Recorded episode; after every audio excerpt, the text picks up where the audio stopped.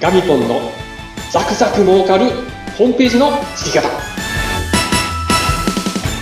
はいガミポンのザクザク儲かるホームページの作り方はい今日もやってまいりました、えー、ウェブ解析士えー、かっこ上級のガミポンこと高見でございます。福岡で25年、ウェブ制作会社をやっております。今日はよろしくお願いします。よろしくお願いします。ナビゲーターの山口智子です。はい、お願いします。お願いします。さあ、ガミポン、この番組もだんだんと回数を重ねてまいりましたが、今日のテーマは何でしょうか？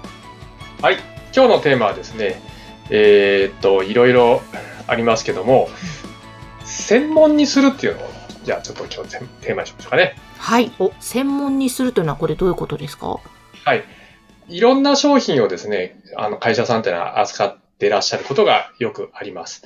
例えば、ある鉄の加工をですね、こうするメーカーさんがあったら、えー、公共工事向けだったりですね、工場向けだったり、こう土木工事向けだったりですね、こう用途によってですね、いろんな商品を作ってらっしゃることが結構ございます。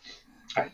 そういった時にですね、まあ、あの、会社のホームページはですね、あの、全部の商品とか事業部門を紹介するということで、コーポレートサイトは紹介をするんですけども、集客をする目的の場合はですね、何々専門というふうにですね、この一つの、例えば公共工事部門の商品を取ってきて、えー、その商品名をつけて、〇〇専門というふうにすると、効果が出ます。へえ、じゃあ一つの会社でいろんなことを扱っているから、そのすべてのものをバーンと一個のホームページで見せるのではなくて、このサイトはこれ、これっていうふうにやった方がいいんですね。はい、はい、おっしゃる通りなんですね。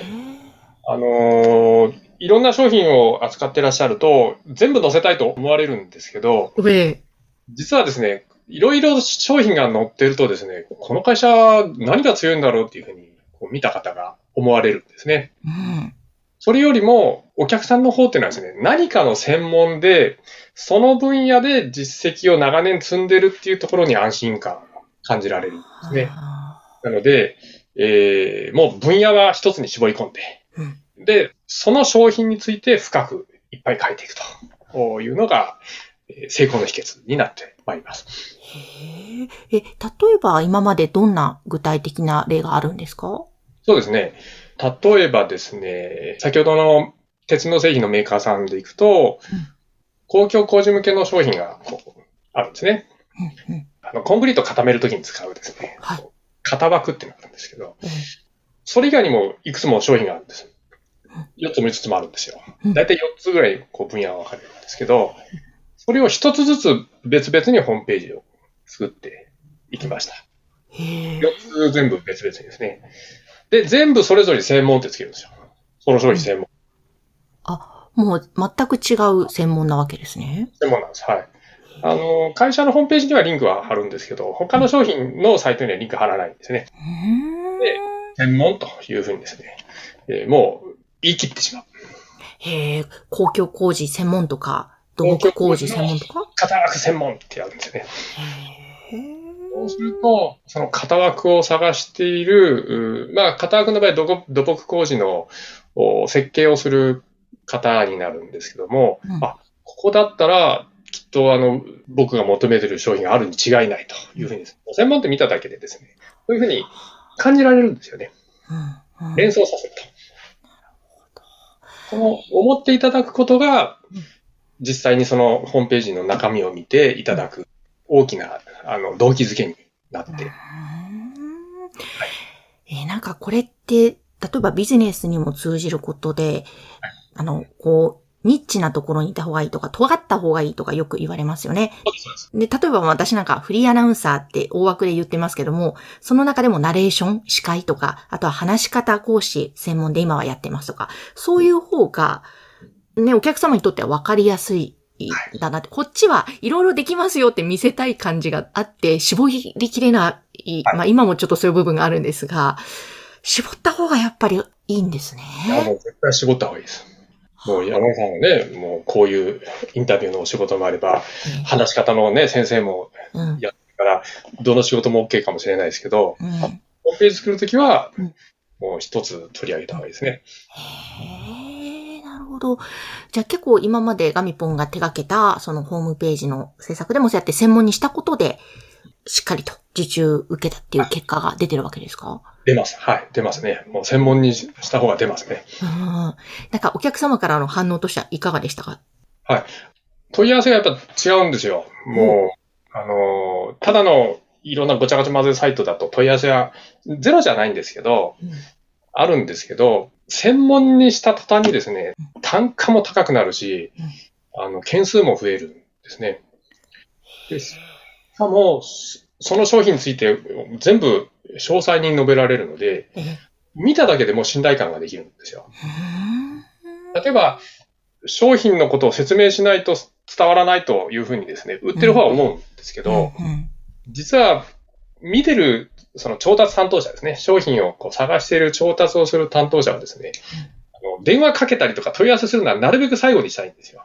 ええなるべく最後にして、できるだけウェブ上で情報を集めたいと思ってるんですよ。うんなので、特別に、あの、専門のサイトにして、その商品に関して深掘りして、いろいろ載せていくとですねうん、全部読むんですよ。ええ全部読んで、で、全部情報を知って、で、他とも比較して、他の同業者と比較して、あ、ここが一番だな、というふうに思ってから電話するんですね。はい。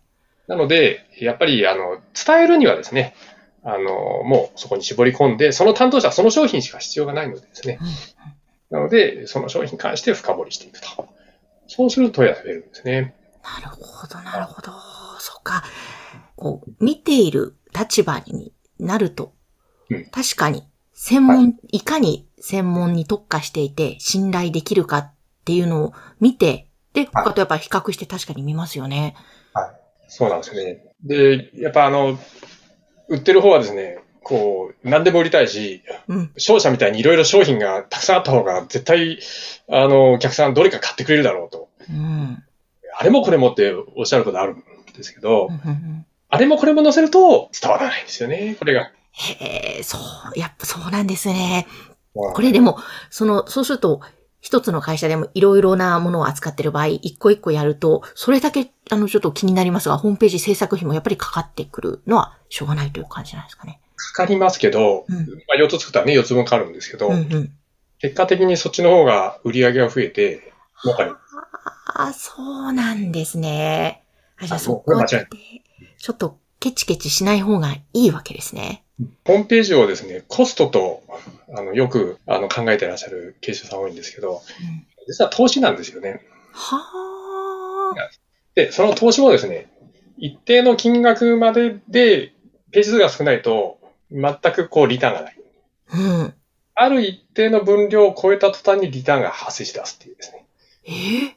そういう構造になってましてですね。ー、はい。このですね、この問い合わせが入り出すポイントまではうん、いくら頑張っても問い合わせないんですよ。うん。ある、それを超えた途端にポーンってこう、問い合わせが増え出すっていう、ええそういう性質があるんですね。そのターニングポイントは何かあるんですか？これは業種商品によって、あの、それぞれ違うんですけど、あの、そこを超えるためにも、うん。いろんな商品載ってるとなかなか超えないんですよ。へいろんな商品のいろんな情報載せて、あの、やってる方はたくさん情報載せてるつもりなんですけど、え。はい。買いたい人は一つしか調達したくないので、うん。その一つの商品に関しての記事が1ページしかないってなると、うんうんそこから調達できないんですよね。大手さんは別ですよ。大手さんは。うん。うん。上場企業とか大手さんは別ですよ。我々中小企業の場合は、あの、そもそも名前が売れてませんからですね。なうん。うん。ので、ある特定の分野で、えー、ニッチなところで実績たくさん積んでますよっていうですね。うんうんうんこういうアピールをすると、問い合わせが入りやすい。そうなんですね。じゃあやっぱり、あの、いろいろな扱ってても、一つ一つ特化して作った方がいいし、その一つ一つも、まあ以前もね、配信でお教えてもらいましたが、トップページはごちゃごちゃしてした方がいいっていう、きっちりと説明した方がいいし、っていう、一つ一つの工夫が結果につながるわけですね。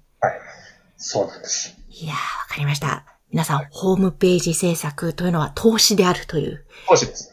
ね、ガミポンの名言が出ました。ちょっとこれを私も心して、えー、投資と思って、そうですね、そうするとまたなんか作り方違ってきますね。はい。おっしゃると。ある程度ページが豊富にあって、それをみんな全部読んでから問い合わせしていただくっていうですね、流れがありますね。わかりました。